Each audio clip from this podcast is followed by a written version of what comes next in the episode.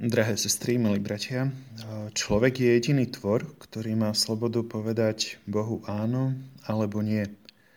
A môže v sebe vyhasiť nádej tým, že vyškrtne Boha zo svojho života.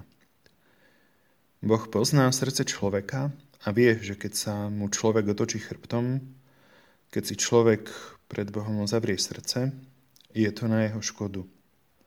A to je dôvod, pre ktorý Kristus dnešnom evaníliu plače. Hoci brány Jeruzalema boli otvorené, srdcia jeho obyvateľov sa pred Kristom uzavreli. Bratia a sestry, ani dnes Kristus neprestáva klopať na naše dvere ako pútnik, ktorý hľadá prijatie a ktorý nám prináša svetlo pravdy, ktoré nám osvecuje cestu kiež nikto z nás neodvracia zrak od tohto svetla, ktoré nám ukazuje to, čo Boh pre nás robí a to, ako nás Boh miluje.